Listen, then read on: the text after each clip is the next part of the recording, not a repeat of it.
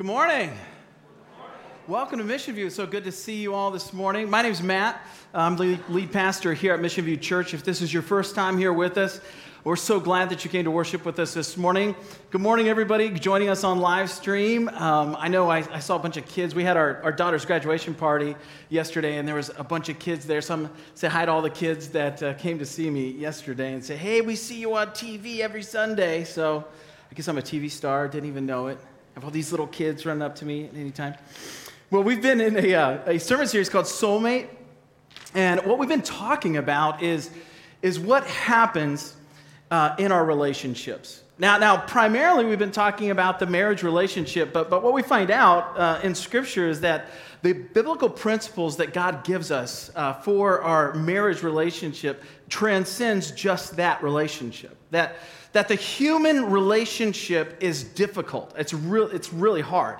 And, and we have to work through really difficult things. And uh, one of the things we know from Scripture is that Jesus Christ came and lived the perfect life. So we have this amazing picture of, of what, what, what perfection is, what righteousness is, what goodness is. And, and Jesus is that perfect picture for us. So as we, as we talk about relationships that we have with our spouse and, and with our family and with our friends, uh, it's so good for us to open God's word and, and look to it and say, okay, what does, what does God have to say about my marriage? What does God ha- have to say about how I treat my spouse? Uh, what does God have to say uh, about how I treat my parents or, or how I, I treat my coworkers? And family members. What does that look like? So, and how do I apply that to my life? What, why would my life be any different because I read this book, you know, and, and apply these principles? So um, hopefully you've enjoyed the sermon series so far.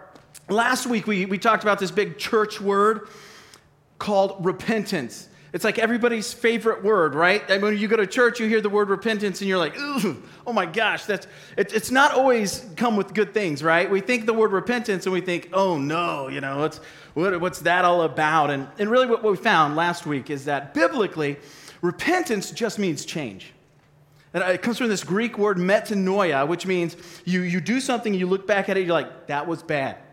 I shouldn't do that anymore. I need to change. It's that idea and shift. It's a, a, total just shift in our thinking as we look back and say, okay, that's wrong. I need to do this differently. So, so big church word repentance, it basically means change. It happens because the power of the Holy Spirit that lives in us. Now, this week, we're going to be talking about forgiveness, and we're going to start off in Matthew chapter 18. So, if you have your Bibles, go ahead and open up to Matthew chapter 18. As you're turning there, I wanted to kind of to paint a picture for you today, and this might be difficult with my mic on and everything else. I need a volunteer from the audience. Why doesn't somebody with my matching Father's Day T-shirt come up? Oh, look at Emma push her sister out of her chair. This is my uh, this is my Father's Day gift. My Jesus loves you. Did you know that Jesus loves you? Well, Jesus loves you. This is my Father's Day gift. So, Addie's, got, come on up, Addie. This is my daughter, Addie. She just graduated high school. She, I'm going to pay for this, aren't I? Good job, kid.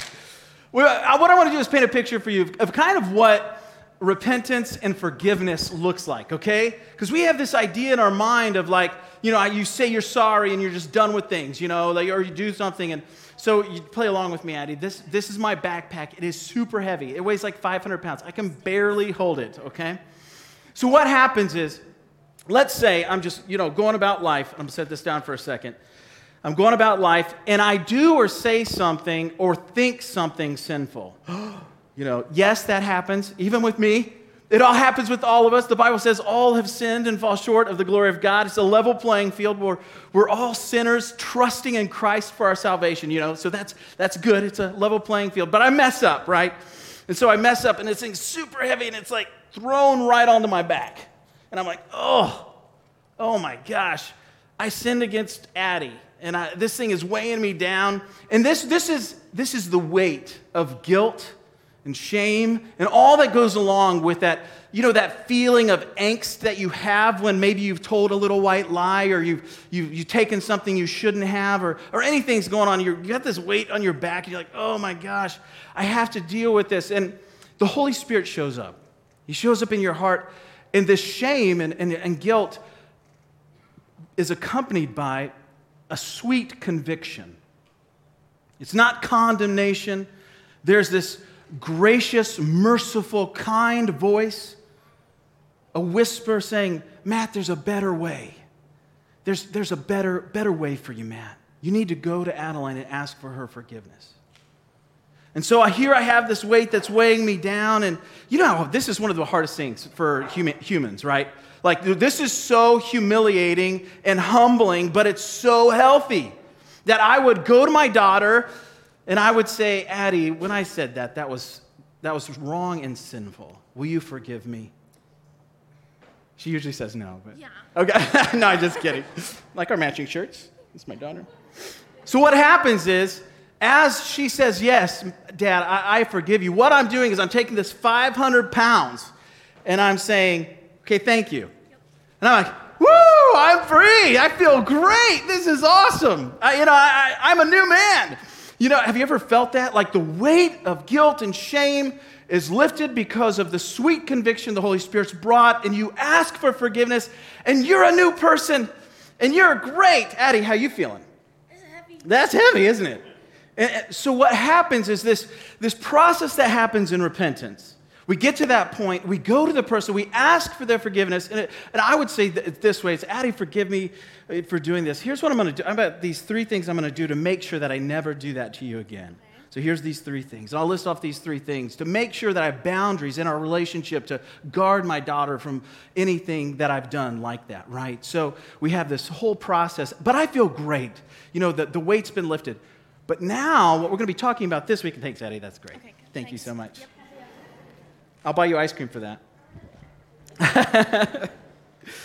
so, so now Addie has this huge weight that she has to deal with. Repentance feels like it's in an instant because that weight's been lifted.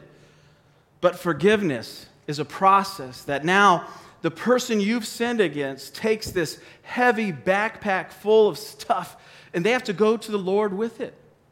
They have to say, God, I, you know, I want to forgive. I want to forgive my spouse. I want to forgive my mom. I want to forgive my dad. I want to forgive my boss. But man, this hurts. This is painful. This is heavy. What do I do with this, right? You know, the, the whole story in Scripture is a story of redemption and restoration. And at the heart of redemption and restoration is love and grace and mercy and Jesus Christ.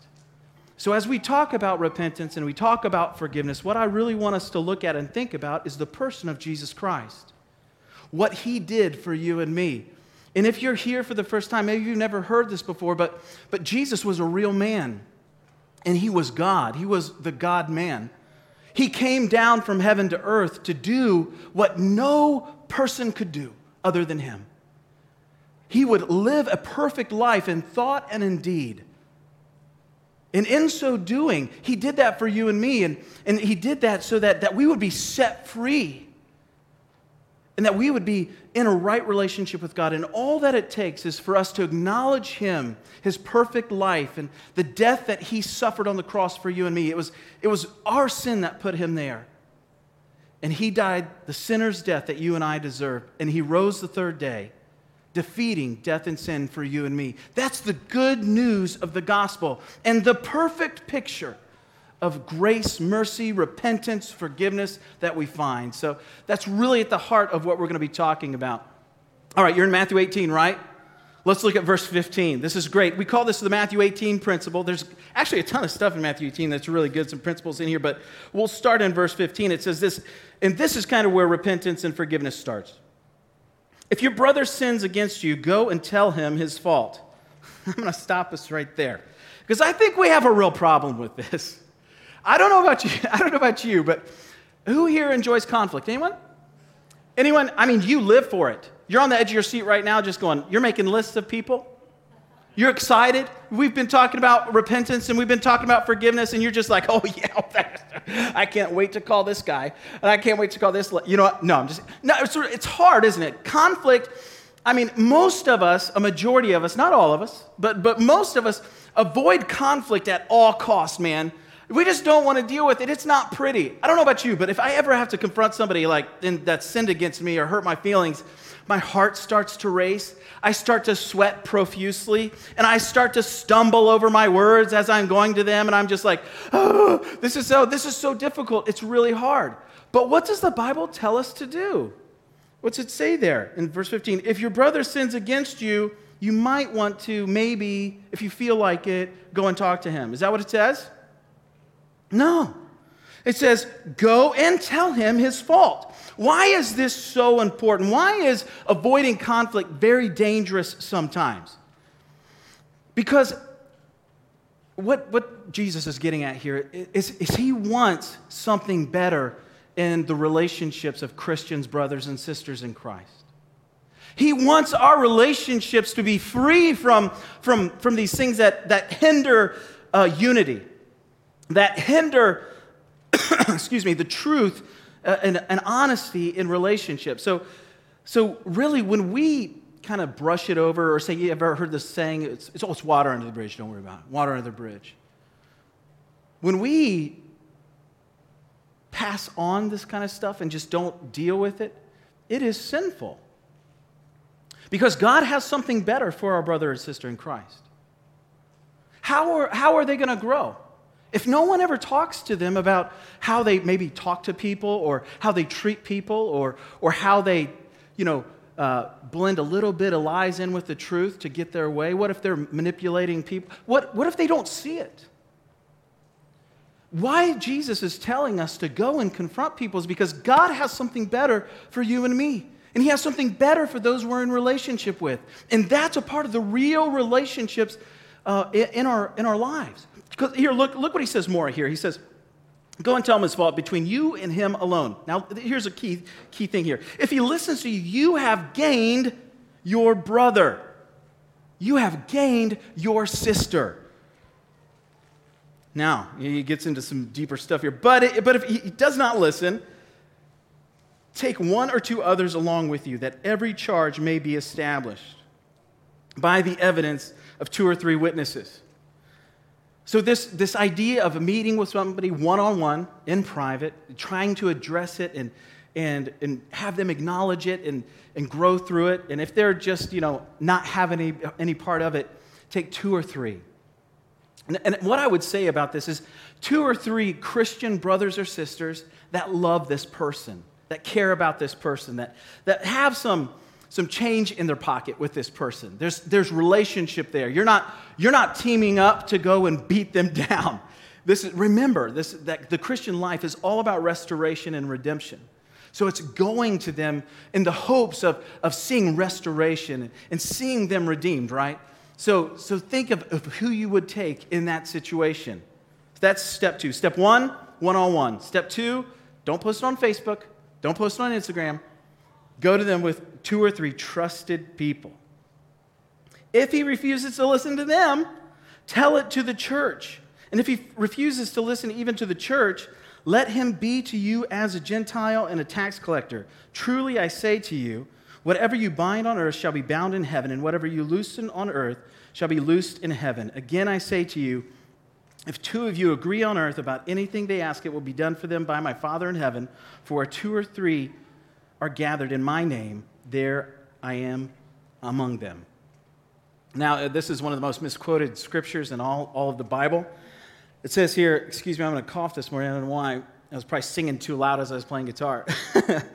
but um, Maybe I can hold that off. But it's one of the most misquoted scriptures in all the Bible.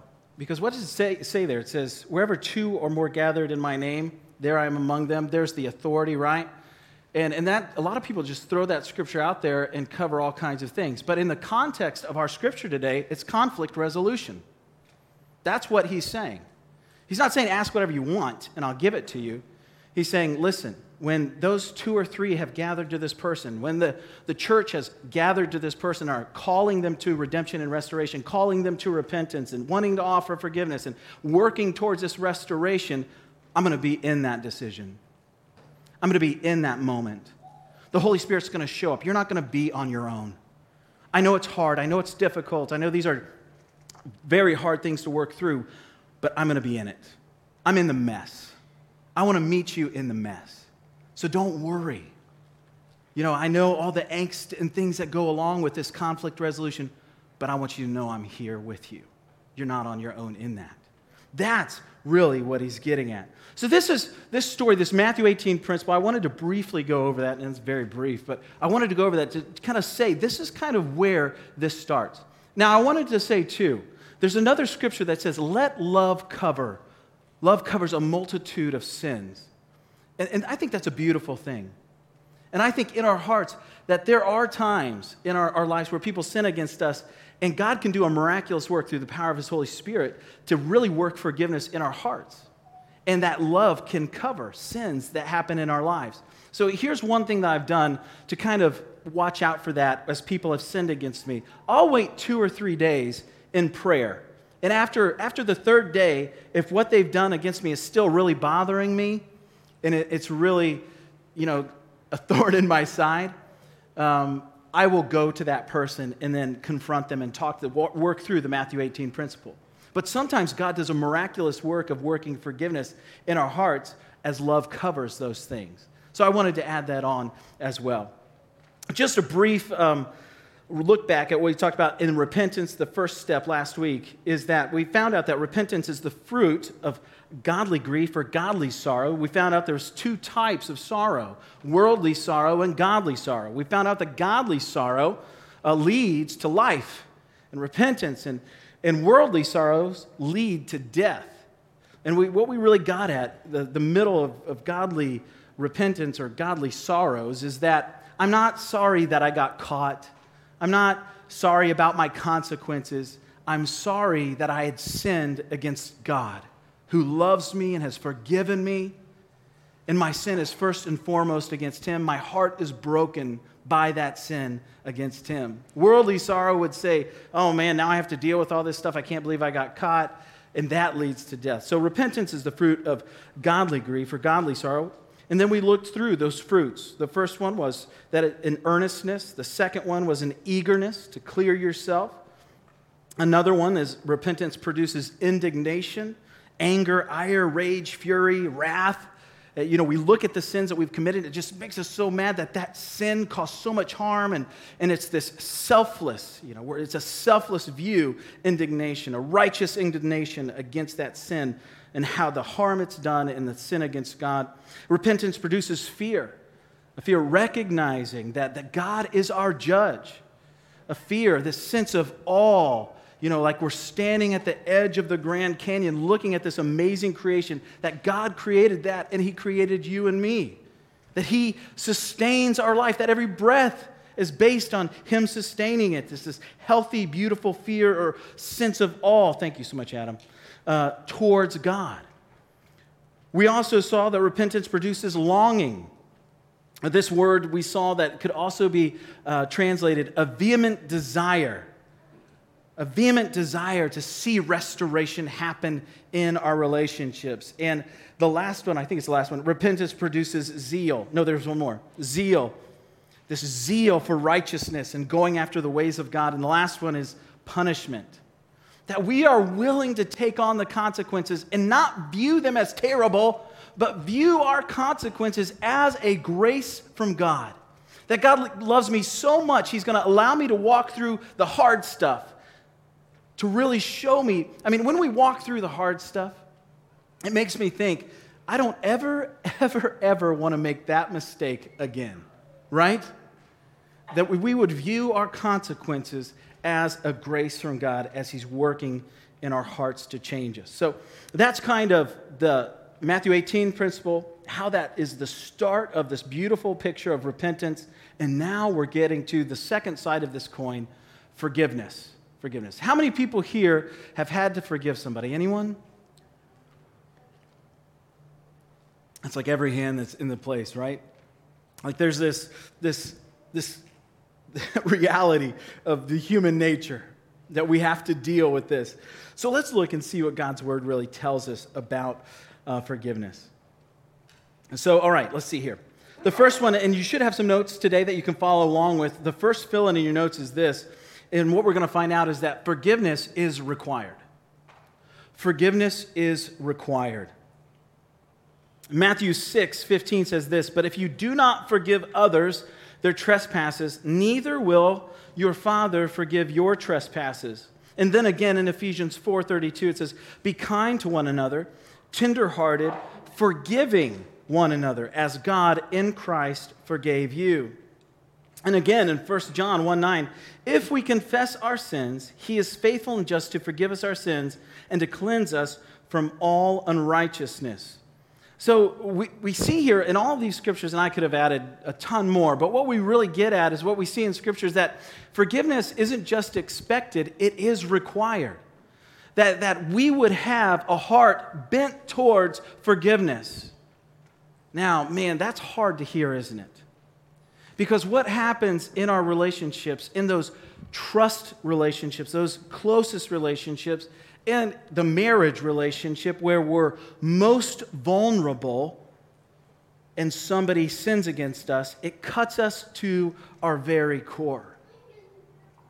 Now, you heard me say that forgiveness is required, and it is. And you may be sitting out there thinking, that's impossible. You don't know what I've been through. You don't see what people have done to me and harmed me in the deepest, deepest ways. I'm not saying forgiveness is easy, but I want you to know that through the power of God, the Holy Spirit living in you, forgiveness is possible. Forgiveness is possible. God can do that in your heart no matter what has happened.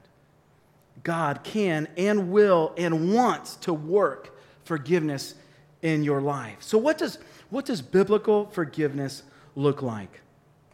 Now, Wisdom tells us that if, if someone has sinned against us in a certain way uh, for, let's say, for some time, like they sin, sin against us in, in the same way over and over again, and they've come to us, you know, a million times it seems like, and they've said, Oh, I'm so sorry for doing this. Will you please forgive me? And you're like, Oh, I know the Bible says 70 times 7, but man, uh, you know, I think we passed that seven years ago, right?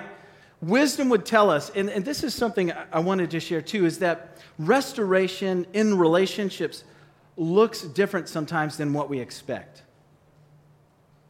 Here's what I mean.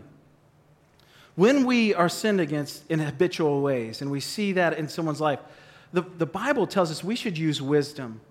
And that restoration can come with healthy boundaries in our lives. So, so let's say somebody's sinned against you in the same way over and over and over again, over for 10 years. You know, you're, we talked about those, the repentance, the fruits of repentance in our lives, and you're going, man, I'm not seeing any of that stuff in this. And well, what wisdom would say is that you need to set healthy boundaries and, and, and pray for that person that, that God really grants them repentance and, and you see a real change in them. But what we do in restoration in that situation is that we put healthy boundaries in our lives. And, and this person, if they're truly repentant, will appreciate those boundaries. You know, maybe it's limited time together and, and it's uh, really keeping an eye on things and that this person's in accountability relationships with other people and they are faithful in walking through that. And, and that this restoration could take a season of time, that, that we're going to review this after three months and see how God's working in your life. And then we're going to review again in six months. And then we're going to move back in as a couple, you know, as married couple, and, and whatever that looks like. So, restoration sometimes looks different, and forgiveness, working through that forgiveness, um, takes time. What we find in Jeremiah 31 34 and Isaiah 43 25, it really says the same thing. It says in Jeremiah, For I, and this is the Lord, for I will forgive their iniquity or their sin, and I will remember their sin no more. Now that's really good news. Does anybody think that's good news? God will remember our sins no more. Now, we know that God is God, all powerful, all knowing, and has perfect memory, right? So he could remember our sins if he wanted to. But here's what we know about God too is that he has perfect power and control over his memory. So if he says he chooses to remember their sins or my sins no more, he can really do that. So as he looks down at us, he sees us as if we had never sinned. Isaiah 43 25 says this I, I am he, this is the Lord, who blots out your transgressions for my own sake and I will not remember your sins. That is great news. That is great news for you and me. That God sees us when He looks down at us, He sees us as perfect because we've trusted in Jesus Christ and His blood covers our sins. And so God sees us through, you know, when we go to heaven, He's not going to ask for your resume. He's going to see Christ's resume. That is really good news. But it's also really hard news. because here's where it gets difficult. God is the perfect model of forgiveness. And so, as I purpose in my heart to forgive those who've sinned against me, that's the model that, that I work from. I'm not God. I don't have perfect control of my memory. You know, I don't know about you, but when, when somebody sins against me, somebody I've trusted, somebody I've been vulnerable with, you know, maybe they lie about me or they put something on Facebook that was confidential or, you know, they go talk about me. I'm like, man, I don't have a great memory, but when it comes to something like that, it's a lockbox, baby. I could bring it up anytime. I mean, it's like, I don't, we, we hold on to those things. It's like, oh, I remember. I remember what you did, you know, 20 years ago. We were in second grade. I remember. I remember. No, we, we like to hold on to those things. So, what I want to pull out of these two scriptures about how God forgives us through what Christ has done for you and me are four things we can be intentional about in how we forgive those who've sinned against us, okay? So these are four practical things out of those two scriptures. The first one, I call this the promises of forgiveness. You may want to write these down. They might be in your notes already, but the four promises of forgiveness. The first one is this I will not dwell on it, right? I will not dwell on it. That's what we like to do, though, right? When I'm sinned against and I'm hurting and it feels like I've got a gaping wound, that's all I think about. I'm walking around, I wake up Monday morning, I'm like, I can't believe that. Can't believe they said that about me. And I've got this little evil lawyer on this shoulder saying, Oh, you're better than them. You know, you did this, you did this right, you were kind, you were forgiving, you were, you were confidential, you kept their secrets and all this. But no, no, they just went off about you, right? And you just you start justifying how great you are and amazing you are and how terrible they are and you just dwell on it. I mean, we we're really good at that, you know, mulling it over and replaying it over and over again in different scenarios and walking it through. What we can purpose in our hearts to do. When when I say, when Addie was up here and she said to me, "I forgive you," this is what she's saying. I'm not going to dwell on it. Now, I'm not God and I'm not perfect in this, but as, as I'm walking out this, this process of forgiveness, I'm going to try, eh, by the power of the Holy Spirit, to not dwell on this anymore. The second promise of forgiveness I will not bring this up again and use it against you. And that's another hard one, isn't it? That's, that's one we do all the I mean, we just, we have a tendency to do this. Is that, you know, um, as this person is working through change, true repentance, you know, we're gonna, he's to mess up or she's to mess up because we're human. We're not Jesus. You know, as we walk through these things, we're to, it's, you know, I've said it this way before, but sanctification or change is, is three steps forward sometimes and then two steps back. You know, the next week it's, it's five steps forward and it's three steps back, right? And then the next day, but what we find is over time, we've made so much progress, that God's done so much in us by the power of His Holy Spirit. So as that person's working through forgiveness, and you know, they take the, the person's repenting, they take those three steps back, the person is trying to work through forgiveness. Ah, see, you did it. You did it again. You know, and, and, and we remind them of this, you know, here we are. But and sometimes we like to kind of ignore the, the, progress that the Holy Spirit's really making in that person's life. It's so challenging. This is these two, this repentance and forgiveness, is so simple. It really is. But so, so difficult. It's really difficult, these promises. Only, only by the power of the Holy Spirit, God living in us, can we do this. Can we really do this and see freedom? The third promise of forgiveness is this I will not talk to others about this. I will not talk to others about this. So I'm not going to dwell on it. I'm not going to bring it up and use it against you. And I'm not going to go and call all my friends and tell them how terrible you are. right? I, that's another tendency, right? We're, as we're walking around with this huge wound and it's, it's hurting us, we want to you just commiserate with someone and say, This is what's happened. I can't believe this. I'm just, this is, you know, that's what we want someone to come alongside of us and care for us. And, and, and that can be good, you know, as, as you're, you're talking with someone and you have an accountability partner or someone to pray with you. That's totally different than gossiping about someone who's sinning against you. So that's a fine line. That's a really fine line. But that's, that's something we need to consider. The last, the last promise of forgiveness, the fourth promise of forgiveness is this I will not allow this to stand between us or hinder our relationship. That our hearts would be purposed towards restoration, that we would be more concerned that the gospel, the good news, forgiveness and grace and mercy of God through the person of Jesus Christ would be represented in my relationship, that's what I'm most concerned about. That God would be glorified in my actions, that God would be glorified in my marriage, that God would be glorified in the relationships in my life. We can't control what other people do. But by the power of the Holy Spirit, seeing God do things in us, we can do the right thing. So those are the four promises of forgiveness. And we, we get those from Jeremiah 31, 34 and Isaiah 43, 25. I'm not going to dwell on it. I'm not going to bring it up and use it against you. I'm not going to talk to others about this. And I will not allow this to stand and hinder our relationship. Now, these, that's, it's easy to say that, but it's really, really difficult to do. So, how do we do it? How do we put this to work in our lives? We have to see God's grace and mercy for me.